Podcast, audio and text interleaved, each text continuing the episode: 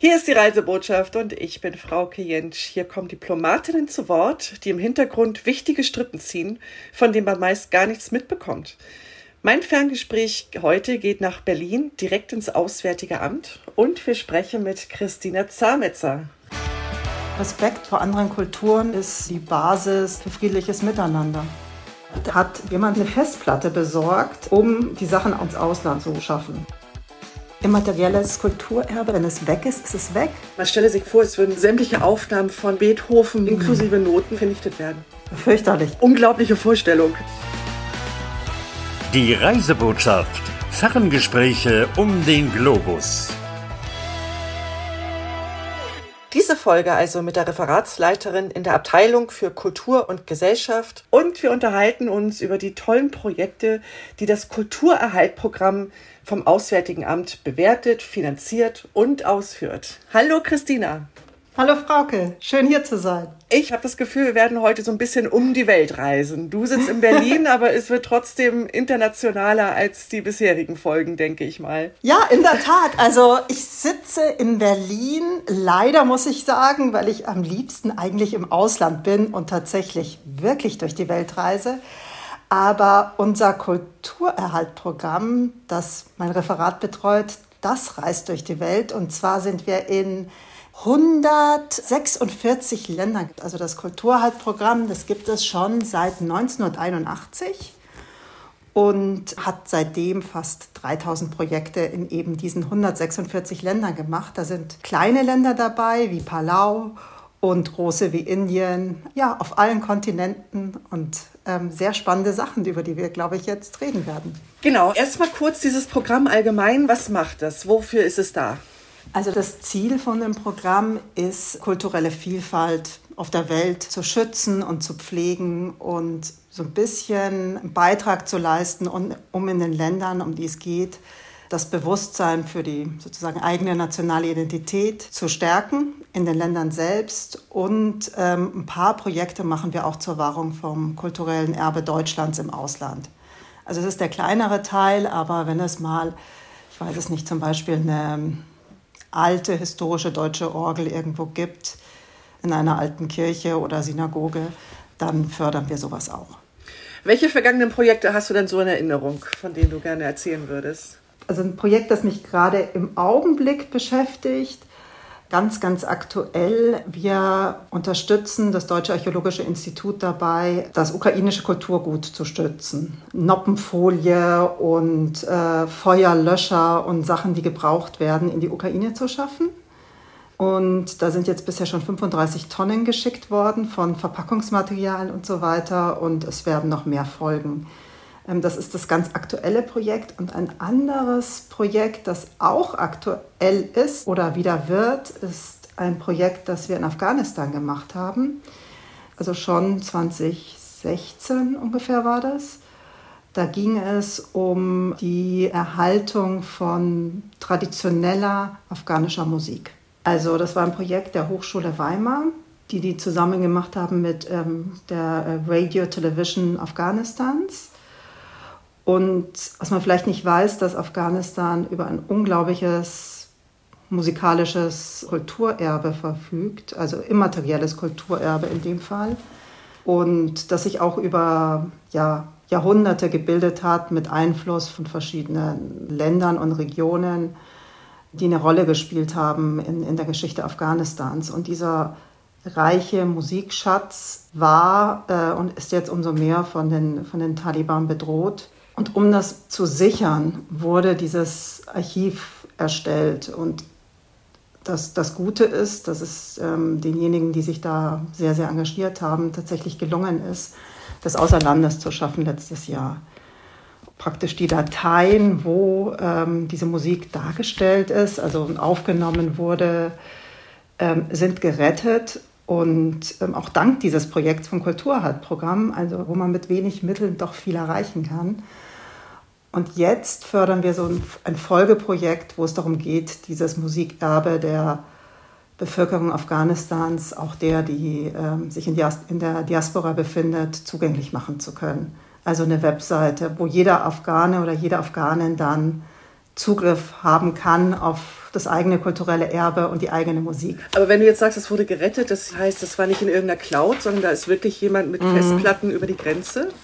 Ja, da hat wirklich jemand sich wohl auf den Schwarzmarkt, wenn ich das so richtig verstanden habe, natürlich jetzt ohne unser, ohne unser äh, Wissen, ähm, hat sich eine Festplatte besorgt, ähm, als es losging, um die Sachen aufzuspielen und ins Ausland zu schaffen. Also es muss wohl eine relativ abenteuerliche Aktion gewesen sein, wo, wo diese Person auch tatsächlich sehr, ein sehr hohes Risiko eingegangen ist, was aber umgekehrt auch zeigt, wie wichtig das den Menschen ist. Weil eigentlich war ja das Ziel, es ging ja eigentlich nicht darum, die Sachen ins Ausland zu schaffen, sondern in Afghanistan selbst sozusagen zu archivieren zugänglich und zu, zu haben, zugänglich zu machen. Ja. Und es geht halt jetzt leider nicht mehr. Deswegen. Ja. Dass die sich in solche Gefahr begeben, damit mm. zeigt ja auch, wie, wie wichtig das ähm, der anderen Seite ist, ne? dass es nicht geschützt wird. Das ist schon, schon fast spooky dann, wenn man das so bedenkt, dass wir über Musik reden. Total. Und, und ich meine, immaterielles Kulturerbe, das ist halt, wenn es weg ist, ist es weg. Also das ist ja. das Traurige. Ich meine, vielleicht weiß der eine oder andere kennt vielleicht die Noten und kann die traditionellen Instrumente bedienen, aber es ist ein bisschen was anderes wie ein Bauwerk, das man im Notfall, also es ist auch schlimm, aber das könnte man wieder aufbauen. Aber ja. wenn so, so eine immaterielle Sammlung weg ist, dann lässt sie sich extrem schwer wiederherstellen. Ja, irre. Man stelle sich mal so vor, es würden sämtliche Aufnahmen von, ich weiß nicht, Beethoven, Mozart, mhm. inklusive Noten, einfach vernichtet werden. Fürchterlich. Ja. Das, äh, unglaubliche Vorstellung. Deswegen, also äh, sind so Projekte wichtig, gerade für Länder, die, also wo das, äh, gut, jetzt von Beethoven und Mozart gibt es wahnsinnig viele Aufnahmen ja, auf der ganzen Welt. Das wird schwierig, aber, okay, es war ein schlechtes Beispiel. Äh, aber. Nee, nee, aber, aber nicht ganz. Also das ist schon, ist schon die Richtung. Also und gerade, ja, in Afghanistan waren einfach nicht die finanziellen Mittel da, um das von alleine zu stemmen. Wobei natürlich meistens, bei unseren meisten Projekten haben die Institutionen vor Ort, leisten auch einen Eigenbeitrag. Mhm. Also sei, das, sei es in Arbeitskraft, ähm, was in dem Fall der Fall war, oder eben ähm, auch ähm, in finanzieller Hinsicht, was aber zeigt, dass das Eigeninteresse einfach da ist. Okay, das war Afghanistan. Machen wir die Reise weiter. Was hast du noch an Beispielen, an interessanten? Was ich auch, glaube ich, erwähnen möchte und muss, ist Angkor Wat. Ja, da bin ich dabei. Warst du da schon mal? Ja, toll. Ja. Ich war irgendwann übertempelt, aber es ist großartig. Oh, das ist nee, in der Tat äh, faszinierend. Und äh, Angkor Wat ist tatsächlich unser ältestes äh, Projekt im Kulturhaltprogramm, weil eigentlich machen wir nur jährliche Programme, so im Grundsatz. Deswegen gibt es wenige, die wir schon seit 25 Jahren machen und da gehört eben Angkor Wat dazu. Beziehungsweise es ist das einzige, das wirklich äh, 25 Jahre bei uns in der Förderung ist. Ja, das ist ein Projekt von der FH Köln in dem Fall, die zusammen mit einem Team von kambodschanischen Restauratorinnen und Konservatorinnen seit vielen Jahren vor Ort restaurieren. Einfach Stück für Stück verschiedene von diesen ähm, Apsaras, so heißen die ähm, himmlischen Wesen, die ja, geritzt sind oder äh, eingearbeitet sind in den Wänden des Tempels. Und die sind natürlich im Laufe der Zeit, ähm, auch aufgrund von Umwelteinflüssen, verfallen sie ja. und müssen eben wiederhergestellt werden. Da muss man kurz sagen, wer es nicht kennt, das sind ja, also das sind ja riesige Tempel und riesige mhm. Wände, die beschnitten sind. Da ist ja nicht eine Fläche von einmal zwei Meter oder so, sondern die, manche sind ja komplett geschnitzt in Stein. Das genau. also ist eine soll, riesige Menge. Und es soll 1850, habe ich gelesen, ähm, davon geben. Also allein von diesen Apsaras. Und äh, also da gibt es sehr, sehr viel zu tun. Und was an dem Projekt aber auch schön ist, wie in den meisten eigentlich Projekten, es geht auch um ja, Fortbildung, Weiterbildung, Ausbildung. Also, dass die Menschen vor Ort einerseits natürlich auch Arbeit kriegen, also dass sie das mhm. selbst profitieren von ihrem Kulturerbe, dadurch, dass es Arbeit schafft. Ja, und gleichzeitig lernen, das eventuell irgendwann mal auch ganz alleine weiterzuführen. Obwohl natürlich die Expertise von, von der FH Köln da ähm, sehr willkommen ist. Und gleichzeitig ist es auch eine Ausbildung auch für ähm, Studentinnen und Studenten in Deutschland, die da auch mal hinfliegen dürfen, um, um was zu lernen. Und die Arbeit wird ja auch nie beendet sein. Also das, das ist ja das wirklich, nicht. das ist ja noch nicht mal hinten fertig, vorne wieder anfangen, sondern das geht Und ja. es ist ja nicht nur Angkor Wat selbst, Angkor Wat ist ja der Haupttempel praktisch. Es gibt ja noch ganz viele andere in diesem Angkor Park, ähm, ja. von dem auch ein paar schon in dem Projekt drin sind und ähm, Restaurierungen. Aber ich war auch mal privat dort, ähm, als ich noch nicht im Arbeitsstab Kultur halt gearbeitet habe. Und ich erinnere mich tatsächlich, als ich rauskam, jetzt aus Wat, war da dieser die Plakette Auswärtiges Amt Kulturhaltprogramm. Da dachte ich so, oh, Echt? das ist ja toll, ja, es ist mir aufgefallen. Und ich habe daran, also ich war ja natürlich schon im Auswärtigen Amt, im diplomatischen Dienst, aber eben nicht im Kulturhaltprogramm. Und es war das erste Mal, wo, wo ich selbst das Programm wahrgenommen habe. Wo ich dachte, wow, toll, dass wir sowas machen als Auswärtiges Amt. Und vielleicht arbeite ich da irgendwann mal. Und es hat geklappt. Und schwupps. Und schwupps, ein paar Jahre später hat es geklappt. ähm, aber, aber was ich sagen will, also ich habe selbst gesehen, auch außerhalb von Angkor gibt es noch so, so viel zu tun. Hm. Ähm, also da könnte man sehr, sehr lang noch ja. fördern und was Aber machen. es ist so lohnenswert. Es ist eine so großartige Anlage. Wer irgendwie kann, muss da hin und sich das ansehen. Das ist, ähm, man ist ja wirklich für ein paar Tage, die man da dann verbringt und rumläuft. Man ist ja wirklich in einer anderen Welt. Vor allem, wenn man abseits vom Haupttempel ist, weil da sind die Touristenströme schon sehr, äh, ja. sehr groß. Und die anderen sind genauso schön. Genau, die anderen sind genauso schön. Also es macht auf alle Fälle Spaß. Ja. Ja, in Asien, also ich habe jetzt festgestellt mittlerweile, dass unser Schwerpunkt sowohl so im Bereich Nordafrika, ähm, Mittlerer Osten sind sehr, sehr viele Projekte, die wir haben und natürlich in Asien. In anderen Regionen der Welt äh, nicht ganz so viele, aber wir sind ja überall präsent, aber nicht, nicht ganz so stark. Und trotzdem möchte ich jetzt weiter auf die Weltreise, wenn ich darf, und uns noch ein anderes Projekt führen. Unbedingt. Das andere Projekt, wobei ich sagen muss, das ist nicht direkt im Kulturerhaltprogramm drin, aber das fördern wir als Referat auch. Und ich möchte es trotzdem erwähnen, weil es auch sehr spannend ist, ist ein Projekt in Nigeria. Und zwar machen wir das mit dem DRI zusammen oder das DRI, also das Deutsche Archäologische Institut, Verzeihung, wir, wir neigen so zu Abkürzungen. Also das Deutsche Archäologische Institut, da muss ich ein bisschen ausholen. Das Deutsche Archäologische Institut ist tatsächlich, was wenige wissen, selbst im Auswärtigen Amt wenige wissen, ist Teil vom Auswärtigen Amt. Das ist eine Bundesanstalt im Geschäftsbereich des Auswärtigen Amtes mit Recht auf wissenschaftliche Selbstverwaltung. Wobei der letzte Punkt natürlich besonders wichtig ist, auch, auch für das Deutsche Archäologische Institut. Ja. Auf alle Fälle bin ich in dem Referat, das auch ähm, Ansprechpartner ist für das Deutsche Archäologische Institut. Und die machen weltweit ganz tolle, faszinierende Forschungsprojekte, aber auch Kulturhaltsprojekte, auch teilweise eben als Teil vom Kulturhaltprogramm und teilweise ähm, extra noch dazu. Und in dem Fall geht es um den Kontext der Rückgabe der Benin-Bronzen. Davon hast du wahrscheinlich schon gehört. Mhm. Da hat ja auch ähm, Ministerin Baerbock angekündigt, ganz offiziell in einer Zeremonie vor ein paar Monaten, dass ähm, Deutschland die zurückgibt. Und in diesem Kontext wird von nigerianischer Seite ein Museum errichtet, das heißt EMOWA, also noch eine Abkürzung. Das steht für Edo Museum for West African Art. Und das ist in einer Stadt, die heißt Benin City. Und deswegen, und das ist die Region Benin, ist eine Region in Nigeria, deswegen heißt es auch Benin-Bronzen, was aber mit dem Land Benin, also nicht direkt was zu tun hat. Und da begleiten wir das angegliederte Study Center.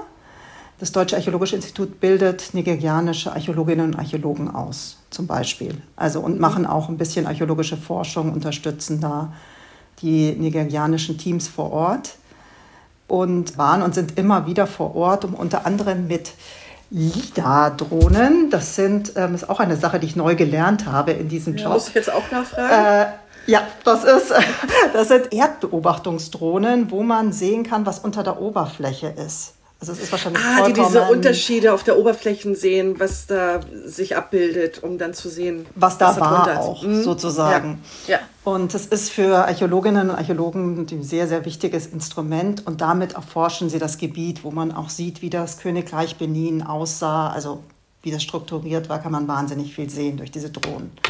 Und die lassen die fliegen unter anderem in, in Benin City. Ja, also ziemlich faszinierend Klar, ähm, die haben auch tolle Universitäten, auch in Nigeria, wo schon ähm, auch sehr gute Lehre stattfindet. Aber es gibt immer Bereiche, wo das eine Land stärker ist als das andere und jeder hat so seine äh, Stärken. Und ähm, man kann immer voneinander lernen. Also sich gegenseitig was beibringen, ähm, was der eine besser kann und der andere besser kann. Das machen wir im Augenblick. Das nennt man Diplomatie, ne? Ja, Kult Kulturdiplomatie sozusagen. Und die Bronzen, die gehen dann auch dorthin? Die gehen, oder die gehen dorthin. Was ist, wo ist der Zusammenhang? Das Museum wird mal ein guter, sicherer Ort, wo man die schön ausstellen kann und vielleicht auch, äh, wie gehofft wird, auch von nigerianischer Seite auch Touristen, internationale Touristen ja. Touristinnen und Touristen anlocken kann. Es ähm, wird immer schwieriger. Muss ne? man, ne? ja, ja. Ich, ich, Kolleginnen von mir, die bei dir schon im Podcast waren, die können das besser mit den Gendern. Aber ich Einige haben das wirklich gut raus. Ich ja. müsste auch noch an mir arbeiten. Ich weiß noch gar nicht, ob ich es will. Ich überlege noch. Ich finde es eigentlich total wichtig, aber so ganz gelingt es mir nicht. Also ich finde ja die Generalkonsulin Wehrheit aus Kapstadt in unserer Folge 2, ja. glaube ich, die hat das so, da habe ich es erst gar nicht gemerkt, dass sie gendert, weil die das so selbstverständlich gemacht hat. Ähm, da ich dachte, da kann ich echt noch was lernen.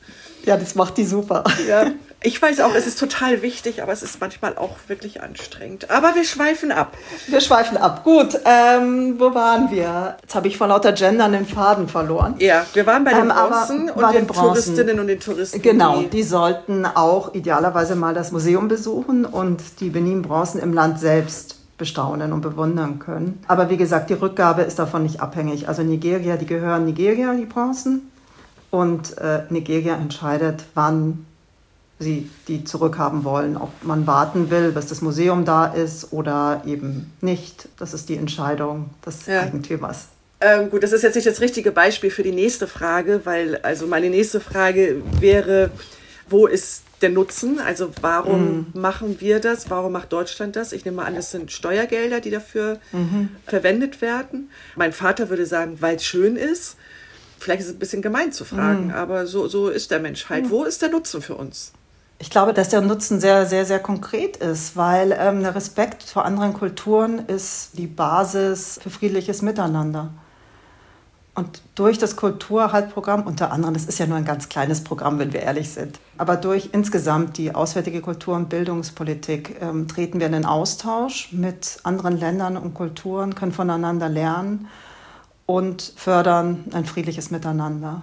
Und ich glaube, gerade der Kulturhalt hat halt den Vorteil, dass er nicht, nicht besonders politisch ist eigentlich. Also jetzt Benin Bronzen ist vielleicht ein bisschen ein anderes Beispiel, wie gesagt, aber grundsätzlich. Also es ist eigentlich jenseits der Tagespolitik, definitiv.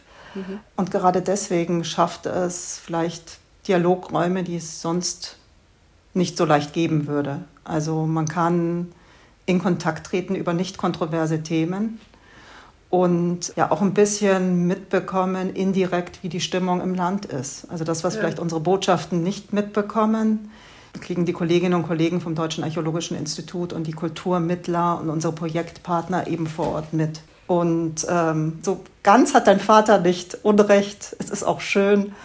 Und es ist nicht nur das kulturelle Erbe eines Landes, sondern im Endeffekt ist es das kulturelle Erbe der ganzen Menschheit, von dem wir hier reden. Das sollte man einfach im Auge behalten. Ne? Das ja. ist, sind, ist nicht nur die Musik der Afghanen oder das sind nicht nur die Tempel der Kambodschaner, sondern es ist halt wirklich ja Kulturerhalt für die ganze Welt. Und es ist halt ein tolles Miteinander und auch ein, ich meine, Hilfe zur Selbsthilfe ist ja nie unnütz. Ja, und, und die UNESCO, also jetzt gerade Angkor Wat ist ja UNESCO-Weltkulturerbe sozusagen, hat ja auch den Siegel, was zeigt, dass es wirklich von universellen Wert für uns alle ist. Wir kommen zu den Schnellantworten. In welchen Ländern hast du bereits gearbeitet? Also mit dem Auswärtigen Amt war ich in Kenia, in Nairobi und in Mexiko und in Singapur. Und zuvor, also ohne Auswärtiges Amt, noch in Guatemala und Belgien. Welche Sprachen sprichst du? Also neben Deutsch natürlich, Englisch, Italienisch, Spanisch und Französisch. Hast du ein Motto, welches dir in schwierigen Situationen hilft? Oh, so ein richtiges Motto habe ich eigentlich nicht, aber ich denke in schwierigen Situationen immer daran, dass man nur das auferlegt bekommt, was man auch bewältigen kann. Und welches Land möchtest du unbedingt noch kennenlernen? Indien. Einfach weil es so faszinierend ist mit den verschiedenen Religionen, Kulturen, Spiritualität, alt und neu, von Bergen zu Stränden, auch sehr, sehr viel Kultur, auch sehr viel Kulturhalt. Indien würde ich gerne mal kennenlernen.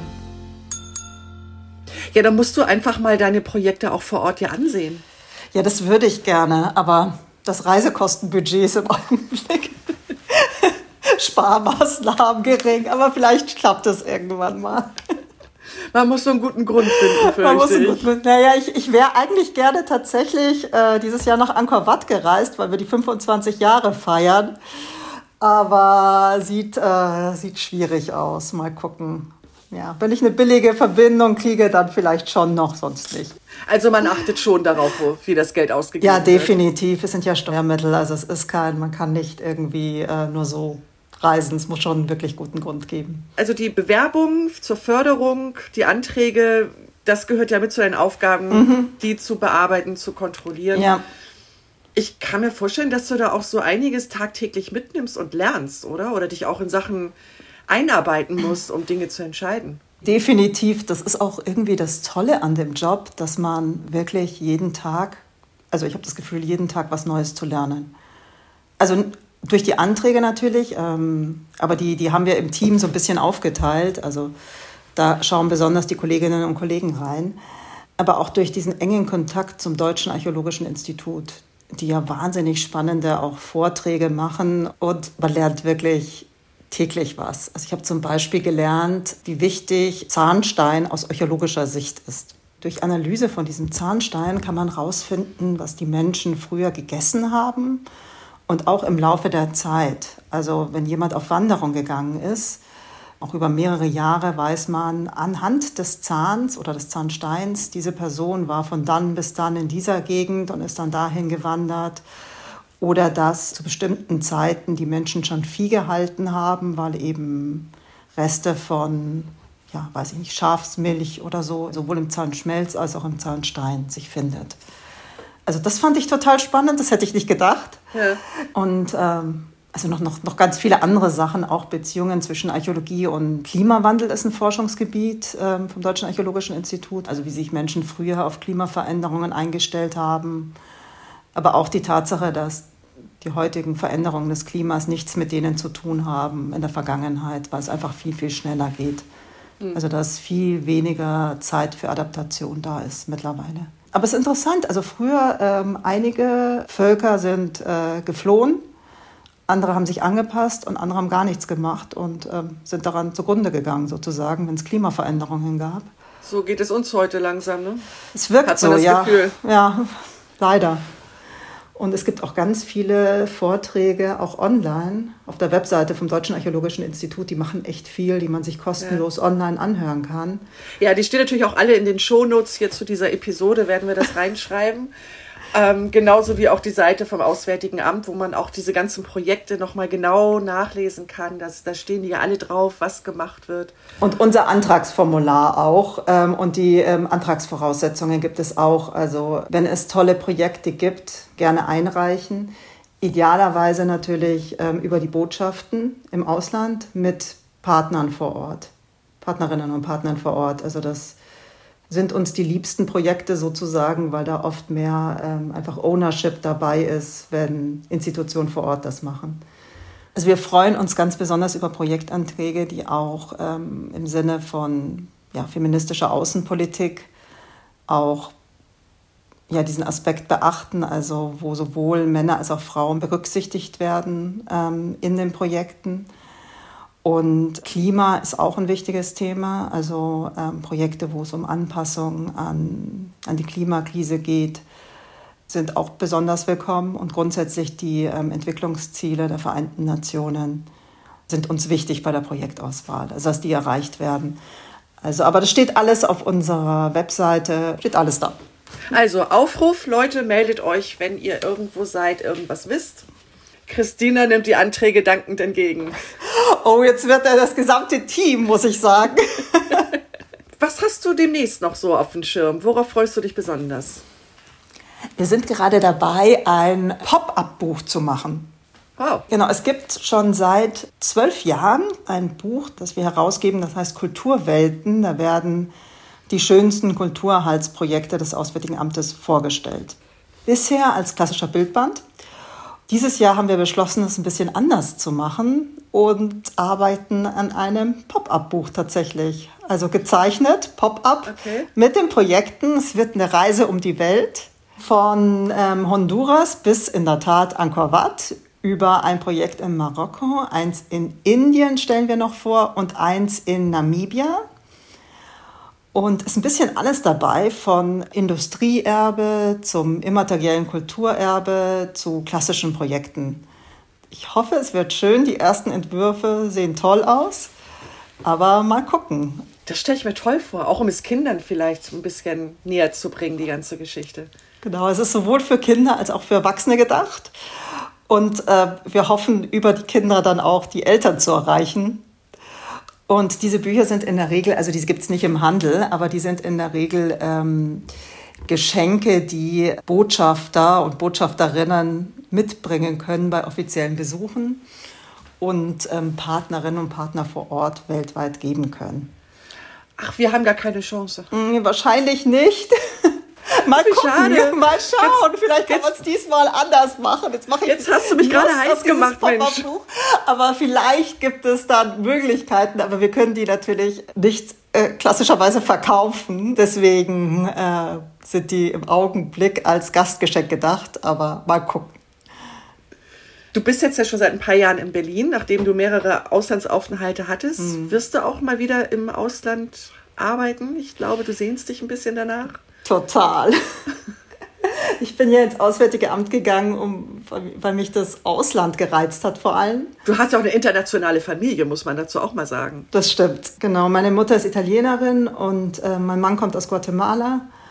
Und die große Tochter wurde in Mexiko geboren. Also ja, ist okay. schon sehr, äh, doch recht international.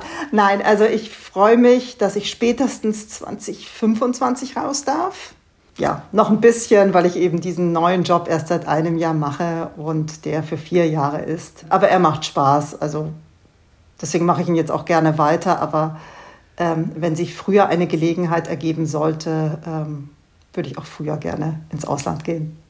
Hast du irgendeinen Kontinent, den du am liebsten hättest? Nicht wirklich eigentlich. Außerhalb Europas am liebsten. Also ich mag es gerne so ein bisschen exotischer.